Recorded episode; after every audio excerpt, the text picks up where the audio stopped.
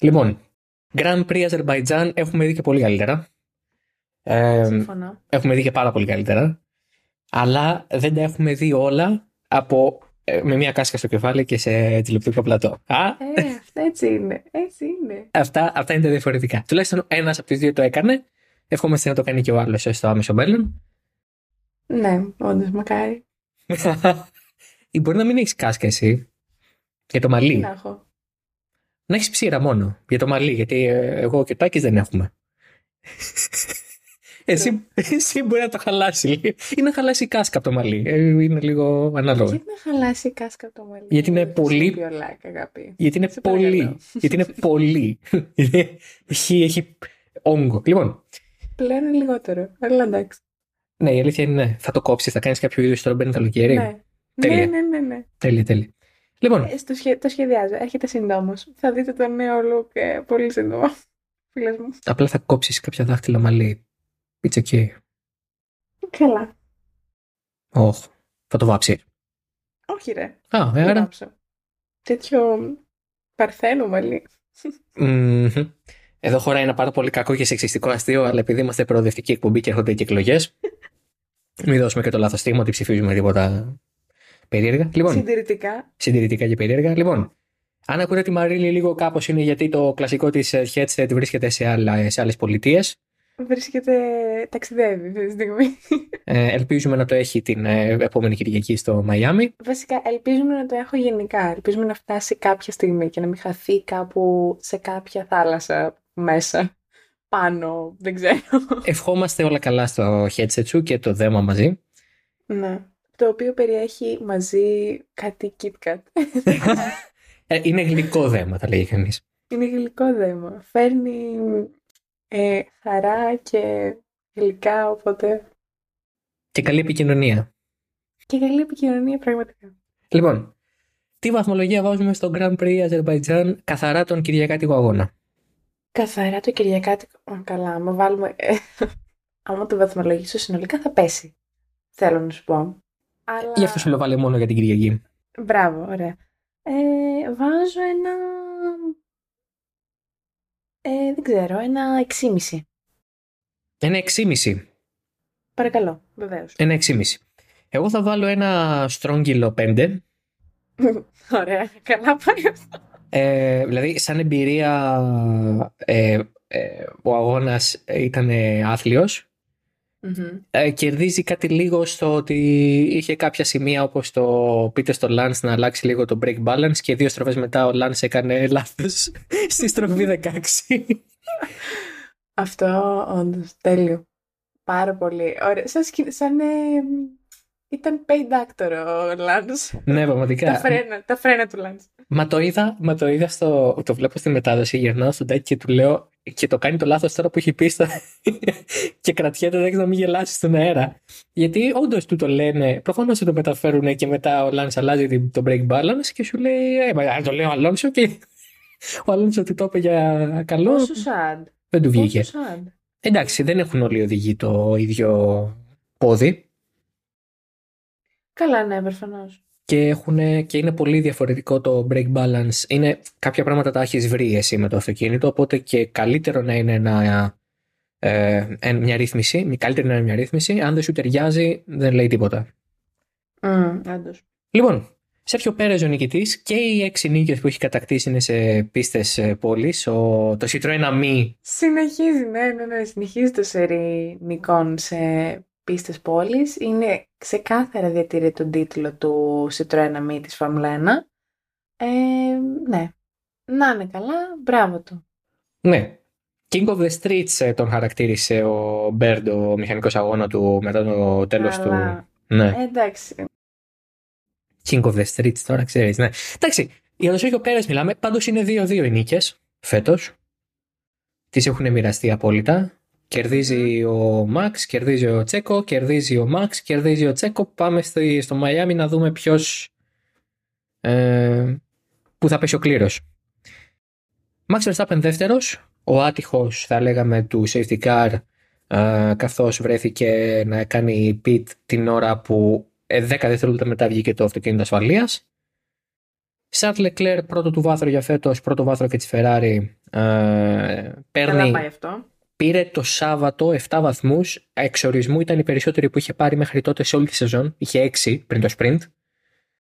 Πάει και στον αγώνα, παίρνει όλους 15 ε, και συμπληρώνει την ε, ε, πεντάδα έτσι ο Carlos Sainz για τη Ferrari στην πέμπτη θέση. Ανάμεσά τους ο Φερνάντο Αλόνσο, ο οποίος για πρώτη φορά δεν βρέθηκε φέτος στο βάθρο και άρχισε να λέει ότι εντάξει, είχαμε προβλήματα. Άρχισε τις δικαιολογίες εν ολίγης. Ε, λίγο έλειψε να, φτάσει, να περάσει τον ε, Leclerc γιατί ήταν μέσα σε DRS στον τελευταίο γύρο. Ναι, θα μπορούσε, αλλά. Ήταν μέσα στη ζώνη του η DRS, δηλαδή ήταν 0, έπαιζε 0,7-0,8 εκεί. Νομίζω με 0,8 τερμάτισε, 0,8-40 κάτι.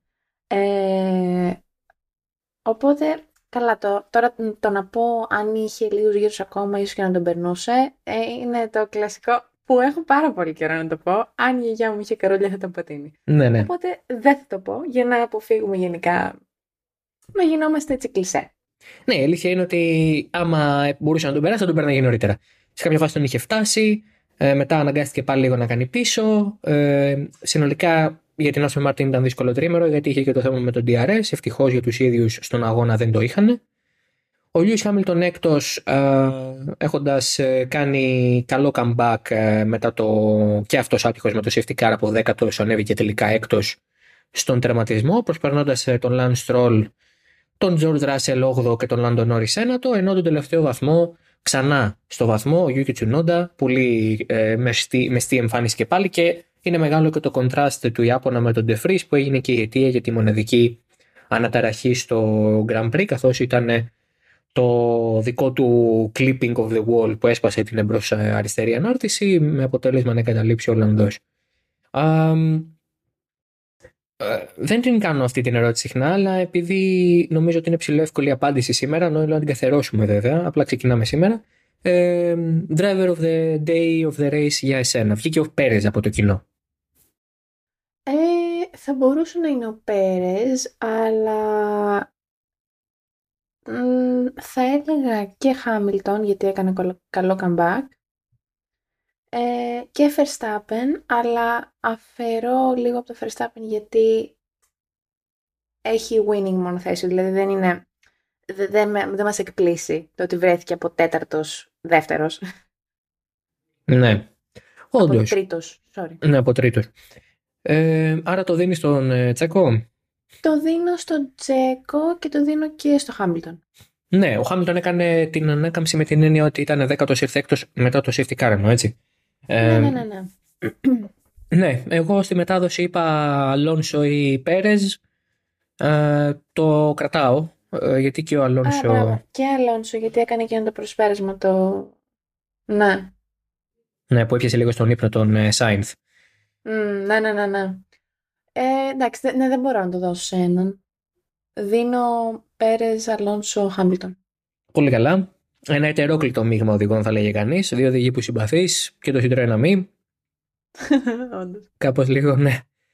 Ναι, όχι, εγώ το δίνω σε Πέρες και Αλόνσο. Θα το σπάσω και εγώ. Αν έπρεπε να διαλέξω, θα έλεγα μάλλον Αλόνσο, γιατί ο Πέρες ε, οδηγεί αυτό που οδηγεί. Ο Αλόνσο έπρεπε να κάνει ζάφτη ένα μονοθέσιο. Ναι, το, το ίδιο που είπα και εγώ για τον ε, Μαξ. Ναι, εντάξει. Είναι λίγο άδικο αυτό γιατί και ο οδηγός αυτό έχει στα χέρια του. Τώρα τι να κάνουμε, δεν φταίει, δεν εγκλημάτισε. Uh, για τον Πέρες, εντάξει, λέμε αστευόμαστε στην τρένα και τα λοιπά. Και όλα καλά αυτά. Κάνουμε λίγο καλαμπουράκι, ξέρετε. Πω, πω τι καλαμπουράκι, πόσο χρόνο έχω φτάσει. Ε, καλαμπουράκι. Ναι, ναι, ναι, ναι. Κάνουμε λίγο έτσι και κανένα. Λίγα, λίγα χωρατά. Λίγα χωρατά, μπράβο, ναι, ναι. Κάποια, κάποια αστιάκια. Να γελάσει βρε το χιλάκι μας λιγάκι, έτσι που μας κάνανε οι αλήτες. Ε, όχι. Ιου, όχι και τα καθήκια που έχουν καταθέσει στην Ελλάδα μας. Τέλος ε, είμαι σίγουρος ότι κάποιοι από το κοινό μιλάνε έτσι, οπότε τώρα ίσως αυτή η σάτυρα να μην έπιασε τόσο ή να έπιασε αρκετά ώστε να κλείσουν το επεισόδιο. Δεν ξέρω. Ναι. Τέλος πάντων, πάμε παρακάτω. Δεν πειράζει, δεν χρειάζεται να το αναλύσουμε. Ένα αστείο είναι καλό anyway. όταν. Ναι, ένα αστείο είναι καλό όταν δεν αναλύεται. Το. Πάμε λοιπόν σε αυτό που συζητάγαμε για τον ε, Πέρες, εγώ θέλω να πω ότι κακός, ε, καλός ή κακός, ε, του κάτσε να είναι πρώτος, αλλά δεν το έχασε. Δηλαδή, δεν ήταν ότι σε κάποια φάση έπρεπε ο Μαξ να του πούνε κάτσε λίγο πίσω, μην αυτό, μην εκείνο. Γιατί ο Πέρες ο βρέθηκε εκεί. Ήταν ελεύθεροι ε, και οι δύο. Δεν είχαν κάποιο είδους συνεννόηση ότι α, να κάτσει μπροστά ο Τσέκο ή α, Μαξ, μην πιέζεις. Και ο Verstappen δεν μπορούσε. Παραπονέθηκε για πρόβλημα στο διαφορικό και στο engine braking που επί της ουσίας τι είναι όταν αφήνει το πόδι από τον γκάζι, πώς επιβραδύνει ο κινητήρας μόνος του. Ε, και αυτό είναι πολύ σημαντικό και μάλιστα υπάρχει ρύθμιση συγκεκριμένη για αυτό. Γιατί είναι, σκεφτείτε να οδηγείτε το αυτοκίνητό σας και ξαφνικά εκεί που αλλάζει τα ταχύτητα να αφήσετε απότομο το συμπλέκτη. Που σβήνει το αμάξι ή το αμάξι πάει λίγο μπροστά και σβήνει. Ε, σκεφτείτε ότι αυτό σε ένα, μια μορφή, έτσι με το πάρτε κυριολεκτικά, είναι το engine braking. Με ποια έννοια όμως, με την έννοια να μπεις καλύτερα στη στροφή. Είχε τα θεματάκια του, γλίστραγε, αλλά δεν τον έφτανε Μαρίλη Πινιαδάρο. Δημήτρη Πίζα όντως δεν τον έφτανε ε, και μου έκανε εντύπωση γιατί γενικά τον είδαμε πολύ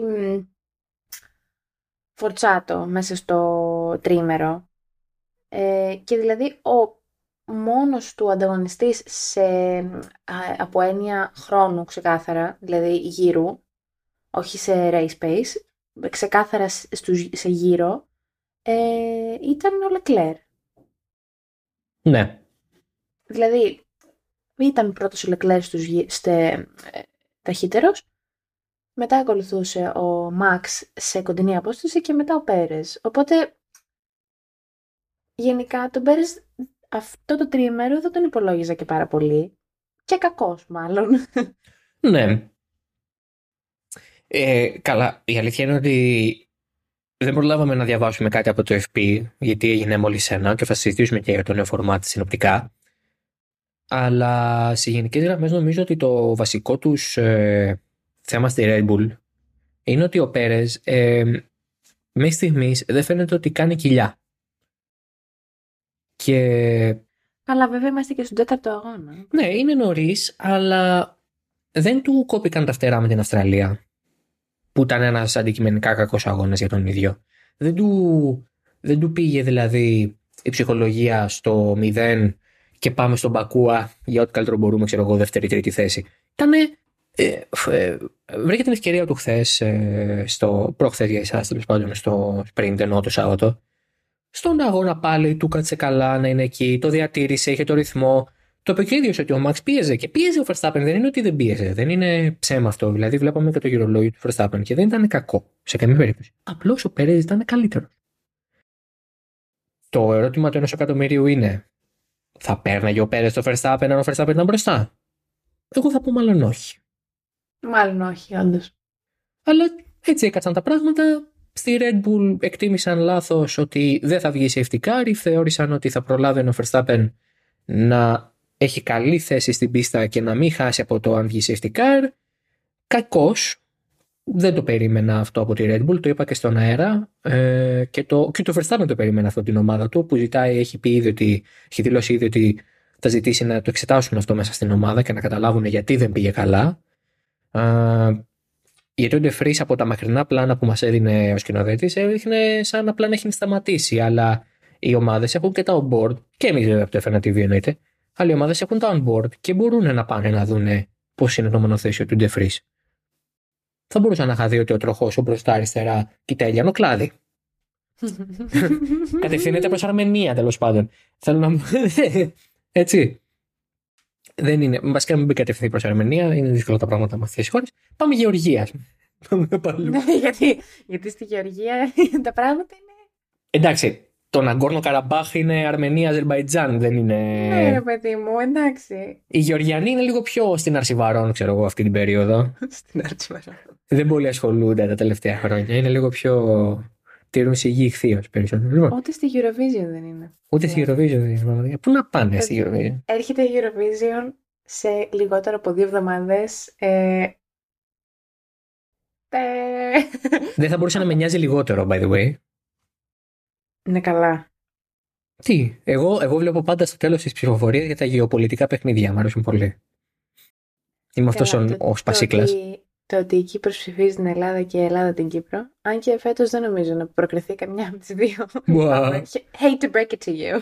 Ναι, είναι, Ίσως- έχει κατέβει ένας ε, Βε- Βίκτορας Βερνίκος, πώς τον λένε; Ναι, Βίκτορ Βέρνικος. Βίκτορ Βέρνικος. Άντριου Λάμπρου. Γιατί κατεβαίνουμε με ανθρώπους οι οποίοι απαρνούνται τα ελληνικά τους ονόματα; Γιατί δεν μένουν στην Ελλάδα. Αλήθεια.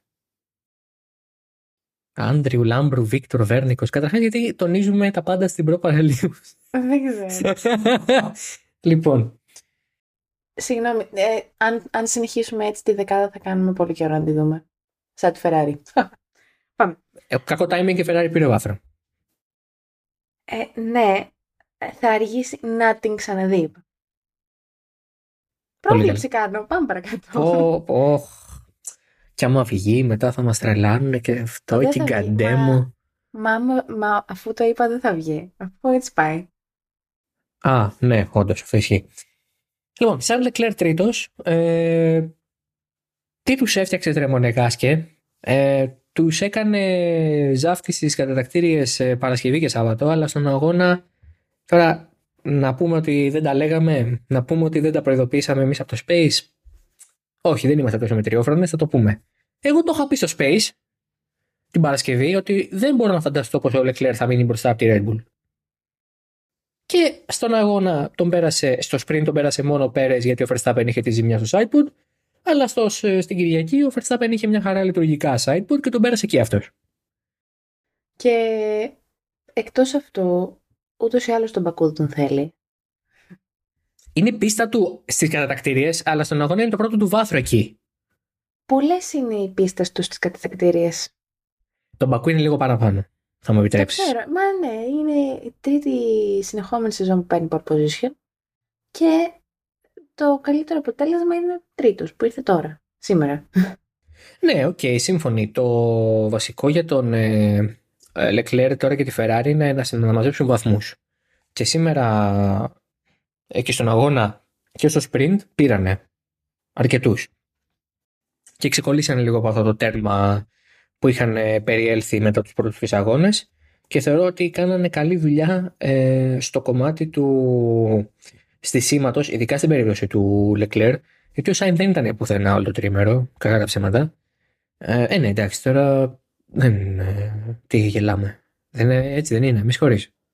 Όχι, ναι, έτσι είναι. Ε, όντως δεν ήταν καθόλου ανταγωνιστικός. Όχι ανταγωνιστικός, δεν έδειξε και κανένα δείγμα ότι μπορεί να πάει ταχύτερα. Δηλαδή ήταν κάπως αργός όλο το σουκού. Και την Παρασκευή και το Σάββατο και σήμερα. Στα έστροφα. Το ενδιαφέρον στη βαθμολογία είναι Ferrari, ε, η Mercedes είχε 76, είναι τρίτη. Η Ferrari είναι τέταρτη με 62, η McLaren είναι πέμπτη με 14, 14 76, 6, 62, 14. Ναι. Έτσι, μαθηματικά, έτσι, το μυαλό μου είναι κουρκούτι και σκέφτηκα ότι θα ήταν ενδιαφέρον fact. Ότι οι δύο πρώτες ομα... οι ομάδες πάνω από τη McLaren, η διαφορά ανάμεσά τους είναι όσοι βαθμοί της McLaren. Ναι. Δεν χρειάζεται συζήτηση, είναι μια βλακική μισή. Εγώ θα έλεγα γιατί... Τέλειο. Εγώ για τη βαθμολογία θα έλεγα ότι βλέπω μάχη για τη δεύτερη θέση στο κατασκευαστών. Ναι. Να έρθει η Mercedes και η Ferrari να πουσάρουν λίγο και να τσιτώσουν την Ναι. ε, Aston Martin. Θα το έλεγα. Ναι, δεν θα διαφωνήσω καθόλου. Βέβαια, που βέβαια αυτό θα χρειαστεί ε, εξέλιξη των μονοθεσιών ε, τρομακτική στους επόμενους αγώνες. Αλλά πέρα από αυτό, τη βλέπω εγώ τη μάχη; Η αλήθεια είναι πως όταν ε, φτάσαμε στο σημείο να λέμε ότι είναι η ομάδα με τις περισσότερες αναβαθμίσεις η Alpine και δεν το έδειξε ποτέ, θεωρώ ότι έχουμε να δούμε ακόμα πράγματα. Δηλαδή και η Ferrari και η Mercedes έχουν πακέτα αναβαθμίσεων που θα φέρουν στην Ήμολα και στο, στην Ισπανία. Ε, οπότε υπάρχει περιθώριο εκεί έτσι, βελτίωσης αν θέλετε. Και θεωρώ επίσης ότι είναι πολύ σημαντικό για την Aston Martin να αρχίσει να λύνει τα βασικά ζητήματα που ακόμα δεν έχει καταφέρει να λύσει, όπως είναι για παράδειγμα το πόσο μεγάλο drag έχει. Στις ευθείες συνεχίζει να είναι αρκετά αδύναμη. Ε, απλά ο Stroll δεν μπορούσε να περάσει τον ε, Hamilton γιατί δεν έφτανε αρκετά κοντά και ο Ράσελ δεν μπορούσε να περάσει το στρόλ γιατί ο, η Mercedes δεν έχει καθόλου καλή τελική. Αυτό θα έλεγα ότι πρακτικά το ίδιο πρόβλημα αντιμετωπίζουν και η Aston Martin και η Mercedes. Απλά σε άλλο βαθμό. Η Mercedes νομίζω είναι χειρότερα. Απλά σε άλλο βαθμό και με άλλο concept και για άλλο λόγο δηλαδή. Ναι. Αλλά ναι, σε κάθε περίπτωση και οι δύο είναι τραγικά αργά στην ευθεία. Για να κλείσουμε το θέμα Ferrari και Leclerc, νομίζω ότι αυτός ήταν ο καλύτερος αγώνας που θα μπορούσε να κάνει. Ναι, σίγουρα ναι. Τρίτη θέση, δεν νομίζω ότι είχε να δώσει κάτι παραπάνω. Ναι, γιατί εντάξει τώρα η διαφορά του από τον ε, Max ήταν αστεία, δεν θα μπορούσε ποτέ να τον ε, πιάσει.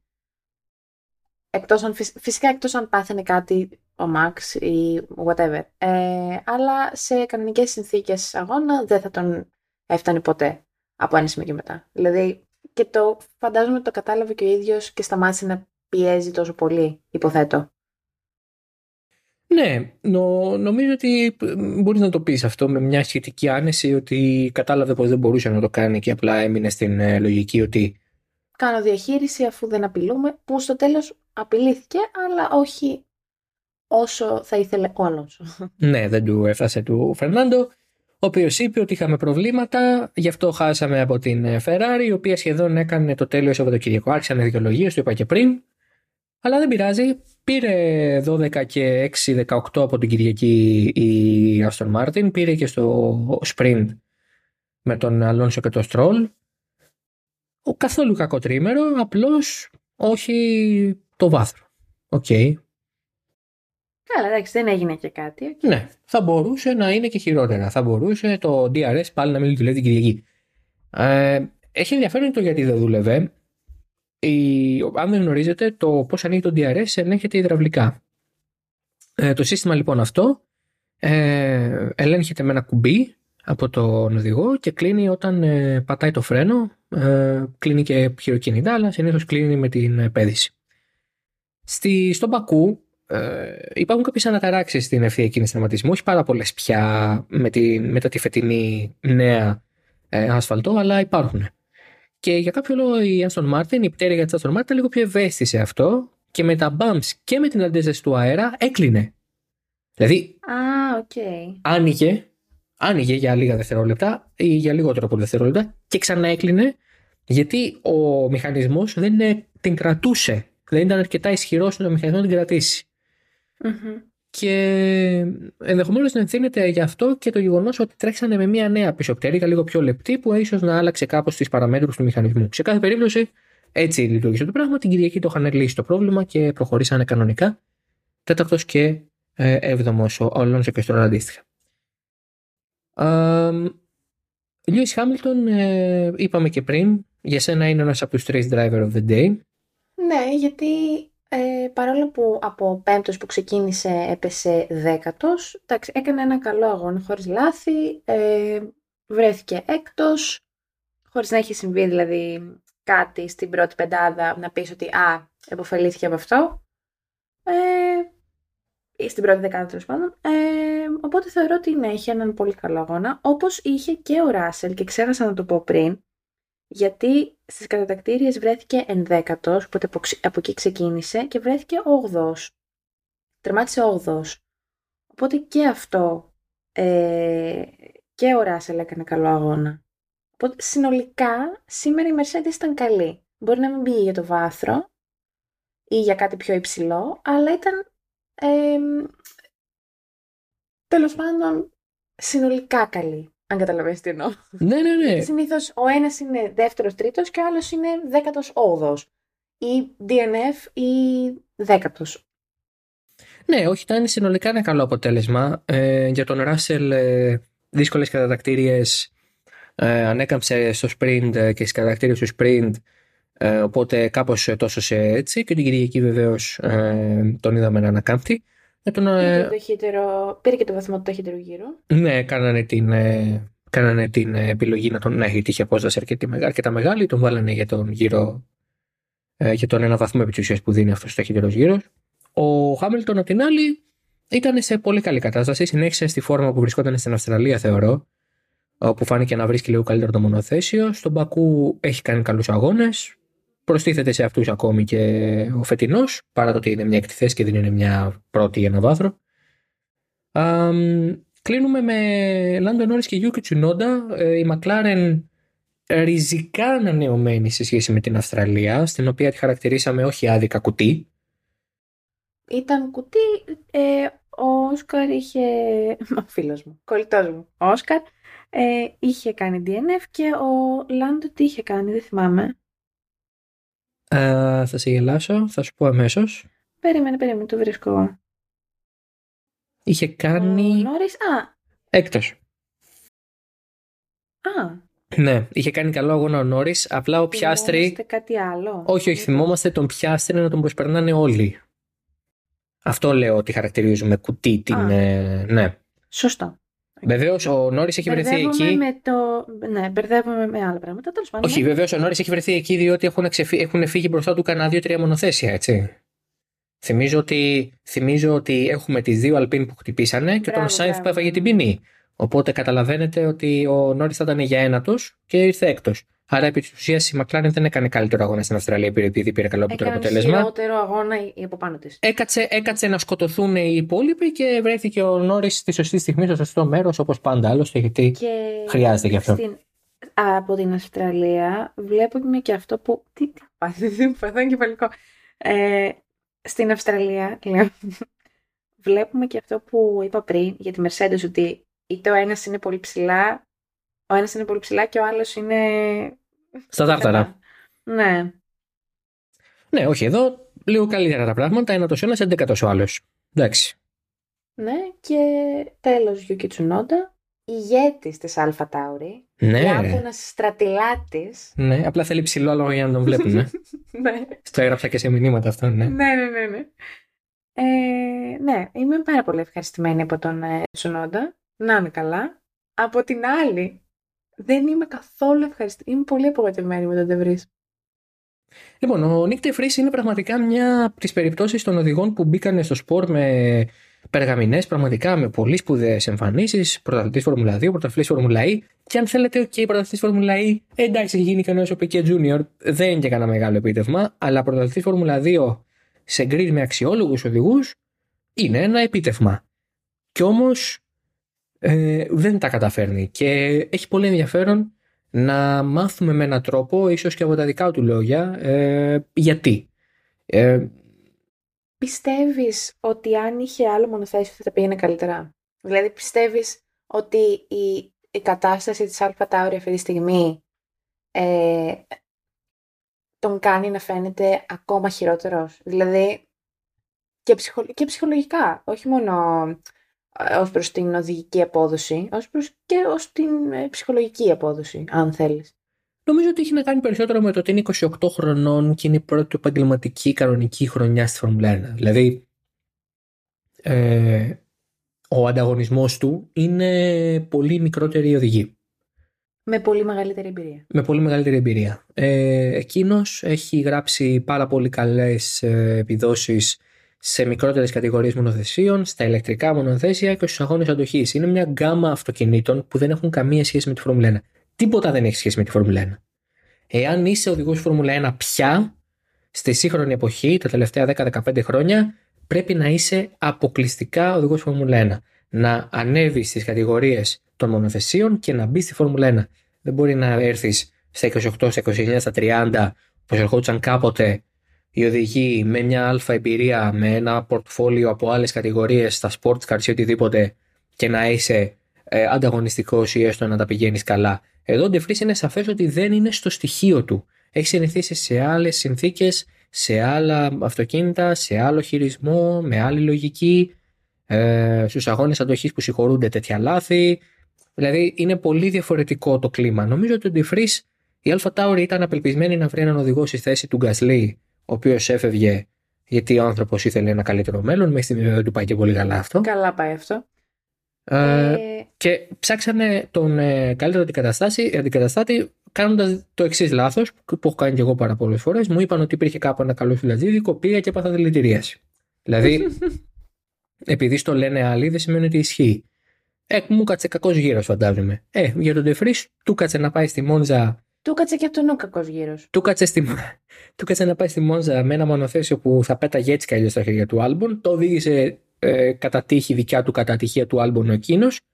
Και η Αλφα Τάουρι, ακούγοντας και λίγο τον ε, Verstappen, λέει: Α, πω, να εδώ.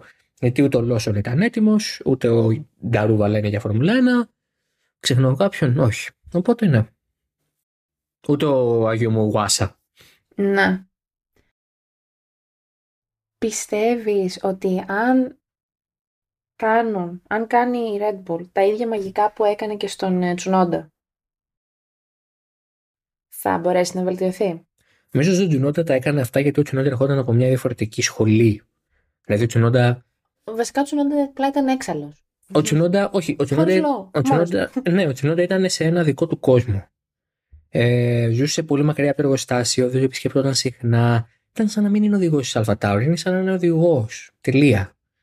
Ε, ο Τόστ ε, σε, όλη του την, ε, σε όλο του το ε, ADHD και OCD το οποίο τον διακατέχει και συμπάσχουμε, τον πήρε μαζί του στο πάρα πολύ. Ο Φραντς Τόστ, η πραγματική ιστορία τώρα και δεν θα πω ποιος μου την είπε, σε εταιρικό πάρτι της Τόρο Ρώσο τότε ε, ε, δεν διασκέδαζε, όλοι οι υπόλοιποι διασκέδαζαν και εκείνος στο τέλος πήγε και μάζεψε ένα-ένα από τα κουτάκια Red Bull από κάτω. Είναι αυτός ο ίδιος άνθρωπος, δεν είναι κάτι. Είναι αυτό. Ο Φραντς Τοστ είναι αυτό. Μέσα λοιπόν σε αυτό το συντάδικο πράγμα που έχει μέσα του ο Τοστ, το οποίος μάλιστα θα συνταξιοδοτηθεί και στο τέλος του χρόνου, 67 χρονών, μια χαρά ηλικία και στην Ελλάδα τόσο βγαίνουμε σύνταξη, αν βγούμε και αν ζούμε μέχρι τότε. Ε, το, το, αυτό που έκανε με τον Τσουνόντα είναι τον πήρε κοντά στην Ιταλία, τον έβαλε σε ένα καλό σπίτι στη Φαέντζα, του λέει: Κοίταξε να δεις αγόρι μου, εμείς εδώ είμαστε κανονική σοβαρή ομάδα. Θα έρχεσαι, θα φεύγεις, θα κάνεις τη δουλειά στον προσωμιωτή, θα μιλάς με τους μηχανικούς, δεν θα μου έρχεσαι κάθε τόσο να κάνεις τον καμπόσο. Ε, ο Ντεφρή δεν νομίζω ότι είναι αντιεπαγγελματίας. Θεωρώ ότι απλά δεν είναι στο στοιχείο του. Ναι, ενώ μήπως δεν λέω να κάνουν το ίδιο πράγμα. Λέω απλά μήπως μπορέσουν να τον βάλουν σε ένα πρόγραμμα να, να γίνει η Φόρμουλα 1 το στοιχείο του. Δεν ξέρω, εντατικά 101 μαθήματα. Δεν, τι να πω. Δεν ξέρω, θα μπορούσε. Αλλά απ' την άλλη υπάρχει και ένας Αγίου μου Ιγουάσα, ο οποίος είναι πάρα πολύ καλός. Στη Φόρμουλα 2 φέτος. Τον παρακολουθούσα και το πρωί πριν φύγω για το κανάλι, ήταν εξαιρετικός. Παρά το γεγονός ότι είχε κακό αγώνα, ήταν προσωπικά εξαιρετικός. Ήταν κακό το τρίμερο, αλλά ήταν εξαιρετικός στο πώς διαχειρίστηκε τη δυσκολία. Και ήταν και πάρα πολύ καλός και στον Μπαχρέν και στη Σαουδική Αραβία και στην Αυστραλία. Ε, ναι, δεν ξέρω. Θα δούμε. Αυτά για τον αγώνα.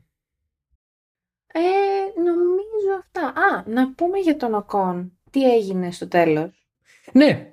Λοιπόν. Ο Οκόν ε, σε όλο τον αγώνα δεν είχε κάνει pit stop, όπως και ο Χούλκεμπεργκ και βρισκόταν στην ένατη και στη δέκατη θέση, αντίστοιχα, ο Οκόν και ο Χούλκεμπεργκ, ώσπου βέβαια τον Χούλκεμπεργκ ξεκίνησαν να τον προσπερνάνε όλοι και βρέθηκε δέκατος πέμπτος και μάλιστα έχασε τρεις-τέσσερις ε, θέσεις σε ένα γύρο.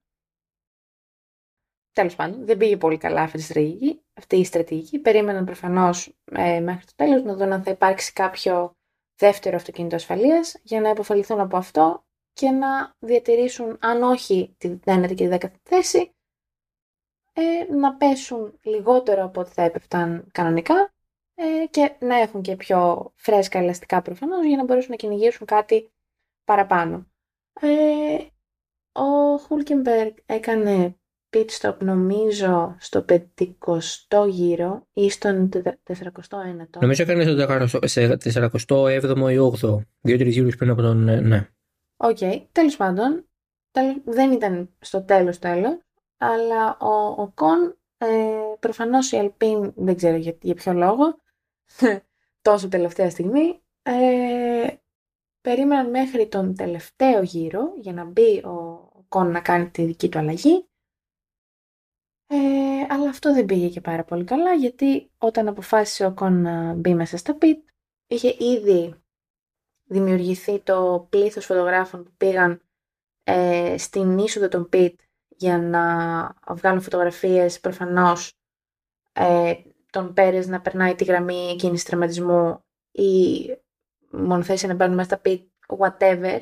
Είχε, τέλος πάντων, ο Κον μπήκε μέσα στα πιτ και είδε ένα τείχος από ανθρώπους μπροστά του. Το οποίο Δεν ξέρω πώς ακριβώς συνέβη. Πάντως, από ό,τι ξέρουμε, ο άνθρωπος που ήταν υπεύθυνος ε, για τη διαχείριση των, του, του pit lane, υποθέτω, ε, κλήθηκε από τους αγωνοδίκες. Ναι, και βγήκε και μια ανακοίνωση μετά, την έχουμε γράψει και στο Karen Driver, θα τη διαβάσετε εκεί, δεν θα τη πω ηλάρο τώρα. ε, ναι, λοιπόν, έχει ξανασυμβεί αυτό πέρυσι στην Αυστραλία με τον Άλμπον. Ε, δηλαδή είναι η πρώτη φορά. Ε, για την ιστορία 400 το γύρο πήγε ο Χούλκια πριν 50 οκον. Πάμε με τους γύρους που ήταν αυτοί. Δηλαδή ε, ήταν στο 51ο ναι, ναι, ναι, ναι, αγώνας γιατί ήταν 51ο γύρο ο Πέρες, αλλά για τον Οκόν ήταν 50ο. Το τέλος 50 Τώρα, αυτό είναι απαράδεκτο έτσι και αποτελεί κίνδυνο θάνατο διότι έρχεται ο οδηγός, ναι, μεν φρεναριστός, ναι, μεν δεν έρχεται με όλα τα χιλιόμετρα που θα μπορούσε να έχει, αλλά έρχεται ένα μονοθέσιο σε ένα pit lane. Ε, Ευτυχώς του είδε αρκετά γρήγορα. Ευτυχώς κατάφερε, να, κατάφερε και αυτοί να φύγουν από τη μέση όσο πιο γρήγορα γίνονταν. Είναι από αυτά τα πράγματα τα οποία σε κάνουν να απορρεί πώς ένα σπορ το οποίο ευαγγελίζεται καλώς την ασφάλεια ε, μπορεί να κάνει λάθος και στα πιο βασικά και στα πιο απλά. Θεωρώ ότι ε, τα ευχολόγια πρέπει να σταματήσουν από τη στιγμή που έχει γίνει και δύο φορές αυτό το πράγμα μέσα σε ένα χρόνο. Ξαναλέω και είναι πέρυσι στην Αυστραλία, δηλαδή ένα χρόνο και κάτι εβδομάδες πριν. Δεν έγινε πριν από 15 χρόνια. Ε, πάει να πει ότι είναι κάποιο πρόβλημα. Δεν μπορούν. Ο Κόνι είπε πολύ σωστά ότι καταλαβαίνω. Όχι καταλαβαίνω. Ε, πρέπει να στήσουν το βάθρο, αλλά δεν θα το στήσουν ενώ γίνεται ο αγώνας. Δεν θα ξεκινήσουν τις τελετές ε, την ώρα που ακόμα τρέχουμε, γιατί μπορεί κάποιος να μπει στα πίτς. Δικαίωμά του είναι. Άμα ο αγώνας τρέχει ακόμα. Στην τελική είναι. Και έχει ενδιαφέρον το γεγονός ότι κανείς δεν παρακολούθησε τον αγώνα. Δηλαδή αυτός που οργανώνει το βάθρο φαίνεται ότι δεν βλέπει τον αγώνα. Τον ξυπνάνε στον 45ο γύρο, μάλλον. Του λένε τακί, μακί, σακί, ξεκινάει το βάθρο, ρε. Γιατί πρέπει να είναι κάτι σε άκι. Ε, γιατί μου, έτσι μου βγάζει τώρα να είναι. Κίτσο, Μίτσο, Γρίτσο, τι θες τώρα. λοιπόν, ε, του λένε έλα στήσε το βάθρο, δεν του έχουν πει τίποτα. Αυτός προφανώς δεν ήξερε ότι ο Κον. Μόνο έτσι μπορεί να το εκμενεύσει, ότι δεν ήξερε ότι ο Κον δεν έχει κάνει πιτ. Και έχει πάρα πολύ πλάκα το ότι το λέω στην μετάδοση. Λέω δεν έχει κάνει ακόμα ο Κον. Πιτ, τρία δευτερόλεπτα μετά μπαίνει ο Κον και βλέπει μπροστά του την Ερμού να πηγαίνει για ψώνια Κυριακή με ανοιχτά τα μαγαζιά. Μην ψωνίζετε Κυριακή με ανοιχτά μαγαζιά, by the way. Η Μαρίλη δεν θα συμφωνήσει αυτό για προσωπικά συμφέροντα. Εγώ θα πω μην ψωνίζετε Κυριακή με ανοιχτά μαγαζιά. Να ψωνίζετε Κυριακή με ανοιχτά μαγαζιά. Ναι, η Μαρίλη είναι ε, του κεφαλαίου. Συγγνώμη, αλλά εμείς το θέλουμε. Δεν θέλουμε τζίρο, ξέρω εγώ. Ναι. να ανοίγουμε.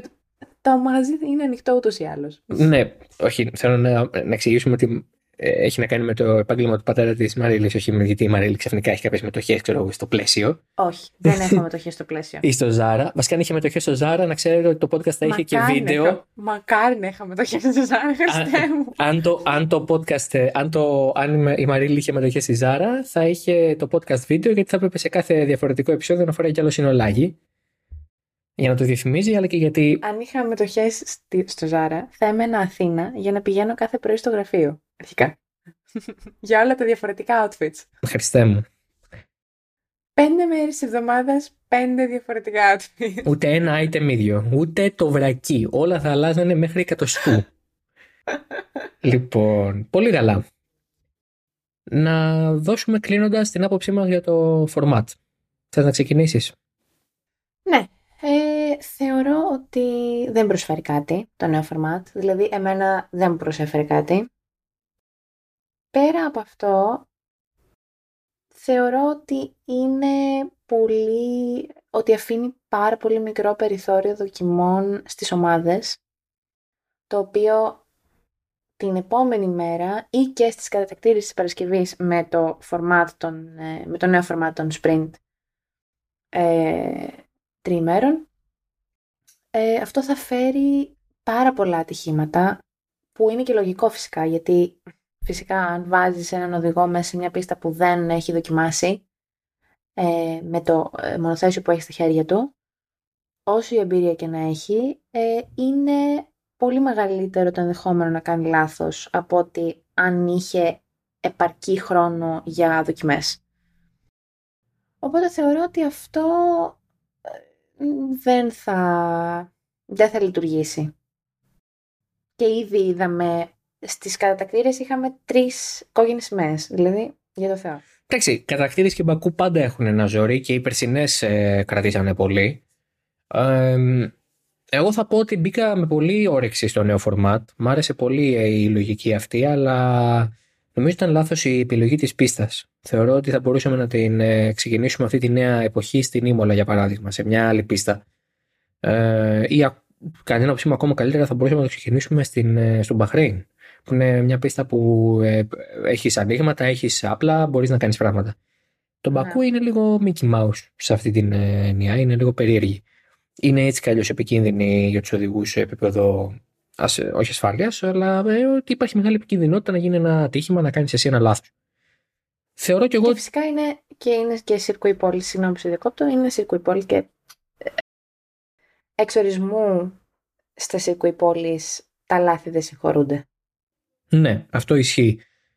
Στο κομμάτι του αν ε, δουλεύει αυτό το νέο φορμάτι ή όχι, θα συμφωνήσω κι εγώ ότι δεν δουλεύει ιδιαίτερα. Δημιουργεί ένα κάποιο ενθουσιασμό την Παρασκευή που συνήθως είναι η βαρετή μέρα, αλλά το Σάββατο είναι μια μεμονωμένη κατάσταση. Είναι το Sprint Saturday, δεν γνωρίζει τίποτα για την Κυριακή. Ναι. Παίζει ρόλο μόνο, στο, μόνο βαθμολογικά, μόνο στο πρωτάθλημα. Ναι, και αυτό μόνο για τους πρώτους 8. Ναι. Και εδώ είναι το ερώτημα, γιατί να παλεύεις αν είσαι 15ο, Γιατί είμαστε οδηγοί αγώνων και παλεύουμε, απάντησε ο Βάλτερι Μπότας σε σχετική ερώτηση. OK, okay, αλλά από την άλλη αυτό φέρνει ακόμα περισσότερα έξοδα στις ομάδες. Ε, αν ας πούμε συμβεί κάτι, αν τρακάρει κάποιος. Θα μου πεις, πάντα μπορεί να τρακάρει κάποιος και στο FP3 και, στο, και στις κατακτηρίες αντίστοιχα που έχει το Σάββατο σε άλλα τρίμερα. Ναι, αλλά άλλο σε αγώνα και άλλο σε κατακτηρίες η ε, FP3.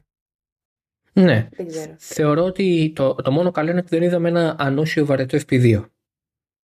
Ναι. Αυτό θα το δεχθώ. Επίσης, αν είναι να το κρατήσουμε, και αυτό θα το έχουμε στους υπόλοιπους πέντε αγώνες πριν να γίνει, θα ήθελα να κλείνουν τα setup μετά και τις κατατακτήριες για το sprint. Θα ήθελα να μείνουν ανοιχτά τα setup και για τις κατατακτήριες του sprint, για να δούμε κάτι διαφορετικό. Γιατί τώρα αυτό που είδαμε στο sprint, ε, στο shootout και στις κανονικές κατατακτήριες ήταν copy-paste επί της ουσίας. Λίγες διαφορές. Ναι, όντως. Θα ήθελα να δω να ανοίγουν τα setup μέχρι και το SQ1 που λέγεται. Δηλαδή να κλείνουν λίγο πριν ξεκινήσει το sprint shootout. Σαν να ήταν λίγο πριν ξεκινήσουν οι κανονικές κατατακτήριε όπως κλείνουν το Σάββατο όταν είναι κανονικό το format. Τέλος πάντων. Εμείς εδώ καλά τα λέμε, αυτοί εκεί αποφασίζουν και εμείς εδώ καλύπτουμε. Δεν πάγαμε και πολλά πράγματα. Να είμαστε καλά. Ε, λοιπόν, να πούμε δύο λόγια για τη μετάδοση. Πες μας, πες μας δύο λόγια για τη μετάδοση. Ήταν πάρα πολύ ενδιαφέρον ε, όλο αυτό. Είναι πολύ, ήταν πολύ ωραία εμπειρία. Ε, η, η μετάδοση αυτή καθ' αυτή θα μπορούσε να είναι καλύτερη για τον αγώνα. Ενώ ο αγώνας ήταν καλύτερος, να δούμε κάτι πολύ πιο ενδιαφέρον. Αλλά ε, έχοντας και την εμπειρία από το FP1 στο οποίο είχα πάει στην Αυστραλία με τον πόνο του Ιτανίδη, τώρα βέβαια ήμουν με τον Τάκη του Μπουρναράκη ήταν και αυτό πολύ ωραίο και πολύ ιδιαίτερο, αλλά είχα πάρει λίγο την κρυάδα από, το, από, την, από τη Μελβούρνη. Το, το ενδιαφέρον είναι ότι όπως φαντάζεστε ότι είναι ένα σετ, είναι όπως το έχετε δει σε σειρές, σε ταινίες, είναι ακριβώς έτσι. Απλά οι άνθρωποι δεν είναι, πώς θα το πω, αγενείς.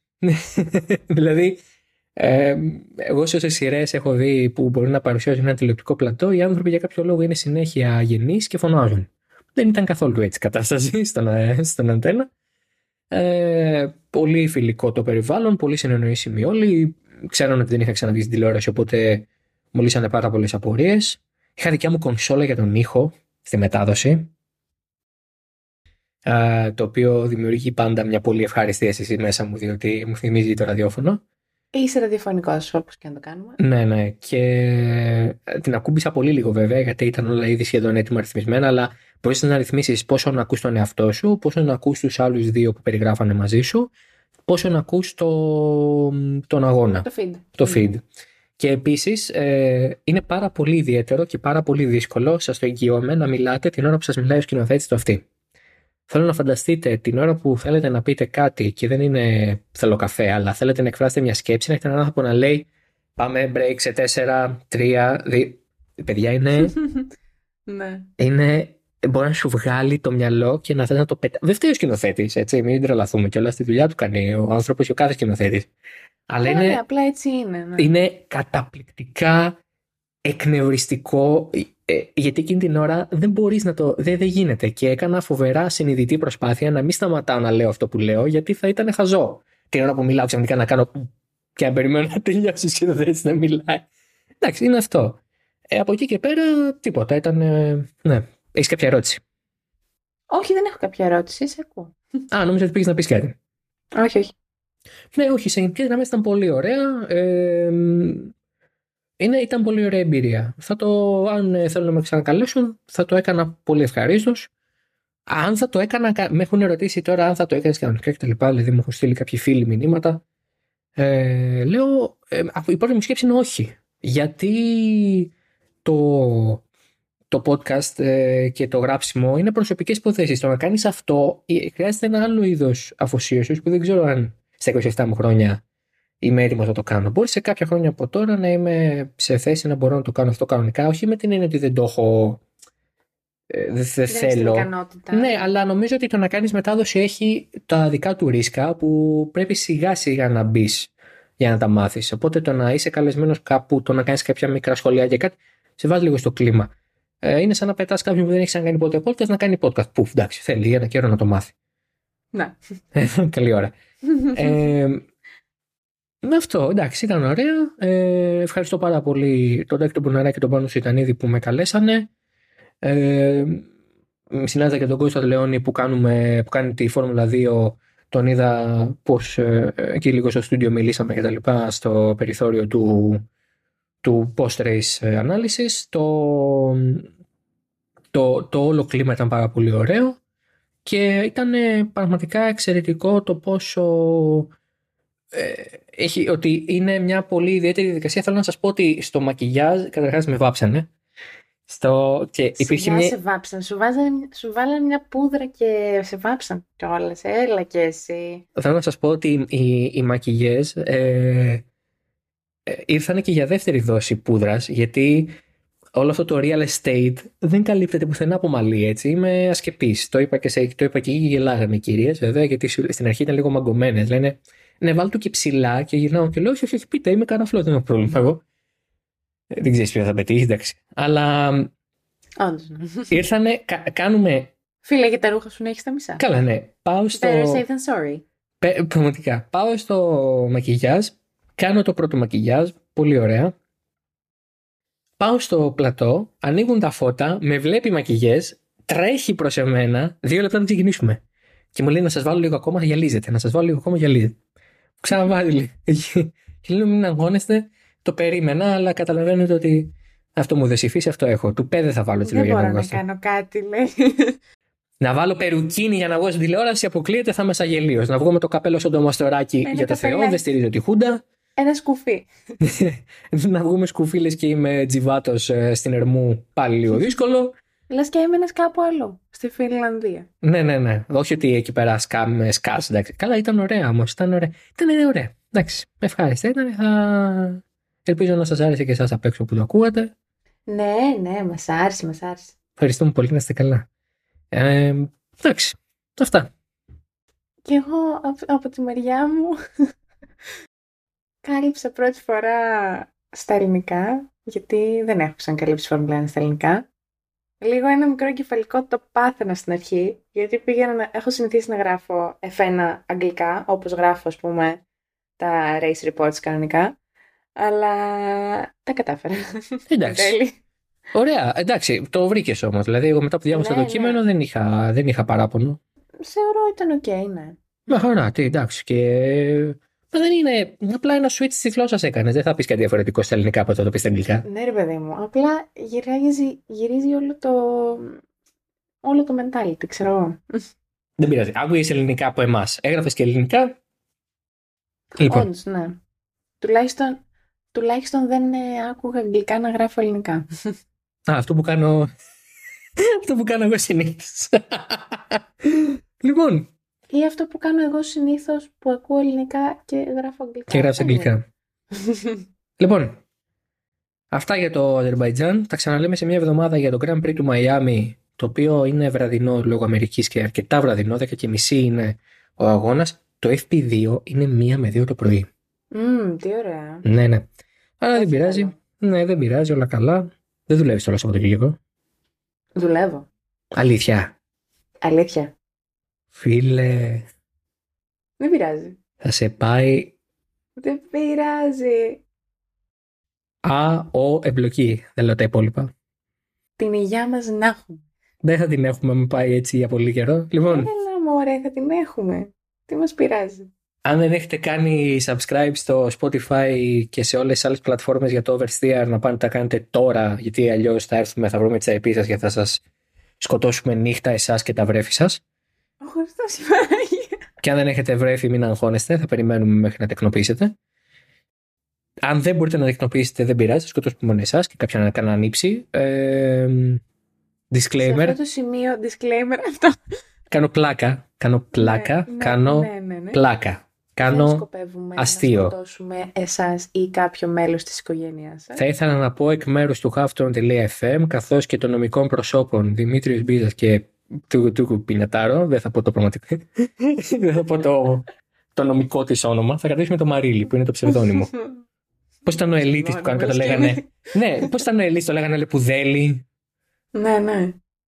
Λοιπόν, ε, κάντε λοιπόν subscribe, κάντε follow εμάς στα social, κάντε follow και το Halftone σε όλα του τα δικά του podcast. Άνοιξε και νέο podcast ο Μάνος ο Βέζος με τον Γιώργο το Ζώκα, ε, μονόκερη σε μπαρ, καταπληκτικός τίτλος, καταπληκτικό πρώτο επεισόδιο με ιστορία από την Περσία, Ιράν, πείτε το πώς θέλετε, τραβάτε, ακούτε ότι είναι 7 λεπτά, είναι κάτι σφινάκια που θα ανεβάζουν τα παιδιά. Είναι εξαιρετικό το, το νέο podcast show του Halftone.fm. Καλή αρχή να τους ευχηθούμε. Καλή αρχή, καλά, ε, καλές ηχογραφήσεις και καλά νούμερα. Και καλά ακούσματα σε εσάς. Με ενημέρωσε ο Μάνος, ε, στο είπα αυτό, Τι. με ενημέρωσε ο Μάνος σε μια προσωπική μας ε, συνομιλία που είχαμε για άσχετο θέμα ε, ότι το Oversteer, παρά το γεγονός ότι είχε μόλις ένα επεισόδιο το Μάιο, το Grand Prix της Αυστραλίας πριν από τρεις εβδομάδες, έγραψε καταπληκτικά νούμερα καθ' όλη τη διάρκεια του μήνα. Ουχουχου. Δεν είχαμε Θέλουμε κανένα να επεισόδιο. Νομίζω ότι ο κόσμος βαριέται και πάει και κάνει rerun oversteer, λες και είναι το Κωνσταντίνου και η Ελένη ή το Ρετυρέ. Αυτό θέλουμε να είμαστε. Θέλουμε να είμαστε το, το Κωνσταντίνο και η Ελένη στο podcast. Πολύ καλά. Έχουμε. Α, όχι. Διαχρονικό, διαχρονικό, ε, με κέφι, μπερίο. Χριστέ μου. Εγώ πήγα σε πλατό τηλεοπτικό, εσύ κάνεις σαν πανελίστρια. Είμαι η Ελένη Μενεγάκη αυτού του podcast. Αυτό νομίζω ότι το έχουμε ξαναπεί πολλές φορές. Οπότε Ναι, και η Λίτσα Πατέρα συντόμως. πρέπει. Όλοι το ξεχνάω, ρε φίλε. Θα φέρεις ζώδια, αλήθεια. Θα Πρέπει κλείσω το να μικρόφωνο και θα φέρω φύγω. Ζώδια. Εντάξει. Θα το συνεχίσω. Δεν θα ατιμώσω εγώ το, ατιμάσω εγώ το όνομά μου δίπλα στη, στα ζώδια σου. Το όποτε λέω είμαι δίδυμος, λένε «Μμμ, είστε δίδυμο. Χριστέ. Και εγώ δίδυμος είμαι. Καταρχάς, εσύ δεν το έχεις πει γιατί συμπάσχεις. Αλλά το. Είμαι δίδυμος. Αλλά το τι ακούω όταν το λέω, τέλος πάντων. Και εγώ τα ίδια ακούω, μην ανησυχείς, συμπάσχω σε αυτό, αλλά δεν βαριέσαι. Τι να κάνουμε; Ναι, αυτό μας έδωσε ο Θεός Δεν, τώρα. δεν επιλέξαμε πότε να γεννηθούμε. Δεν επιλέξαμε καν να γεννηθούμε. Πω, πω, πολύ φιλοσοφικό έχει γίνει αυτό. Μμ, Παρ' όλα αυτά είμαστε εδώ. Ναι, δυστυχώς. Λοιπόν. και πήγε ο πεσημισμό τώρα. Και κάνουμε το καλύτερο που μπορούμε σε αυτή τη ζωή. Πραγματικά. Τι, από πού ήρθε αυτό τώρα τώρα. Δεν Όλοι ξέρω. έχουν γραμμένο που το λένε πεπρωμένο. Πώ ήρθε ο Νταλάρας.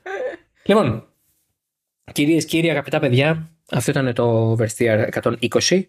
Στρόγγυλο, στρόγγυλο. Τα λέμε για το 121 σε μια εβδομάδα στο Μαϊάμι. Να είστε όλοι καλά, να έχετε μια καλή εβδομάδα. Να προσέχετε, μπαίνει ο Μάιος, έχει μπει ο Μάιος. Τώρα που τα ακούτε είναι εργατική πρωτομαγιά. Καλή απεργία. Α, καλή πρωτομαγιά. Καλή απεργία, θα πω εγώ που είμαι Να και αριστερός. πιάσετε το Μάη.